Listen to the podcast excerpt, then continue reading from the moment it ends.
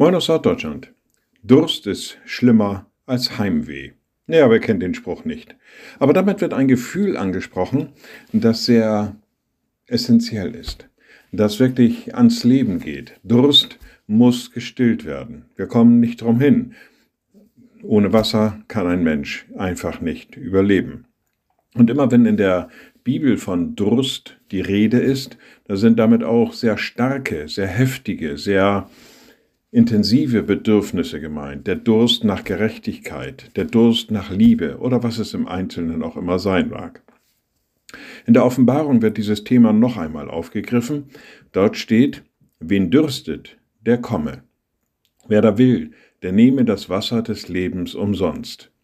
Also auch da wird auf den Durst noch einmal reflektiert und wird gesagt, also dieser Durst, dieses Lebensgefühl, dieses Gefühl, dass das Leben vielleicht sogar bedroht sei, das nimmt Gott ernst und sagt, wenn du Durst hast, dann komm her.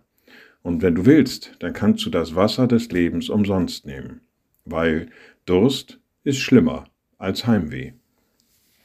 Liebe Schwestern und Brüder, ich lade Sie ein zu einem kurzen Gebet und anschließend zu einem gemeinsamen Vater unser. Allmächtiger Gott, guter himmlischer Vater.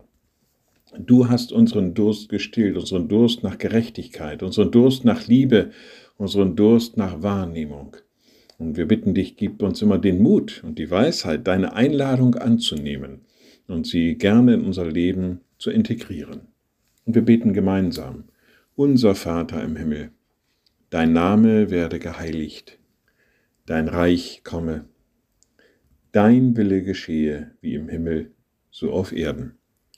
Unser tägliches Brot gib uns heute und vergib uns unsere Schuld, wie auch wir vergeben unseren Schuldigern. Und führe uns nicht in Versuchung, sondern erlöse uns von dem Bösen. Denn dein ist das Reich und die Kraft und die Herrlichkeit in Ewigkeit. Amen.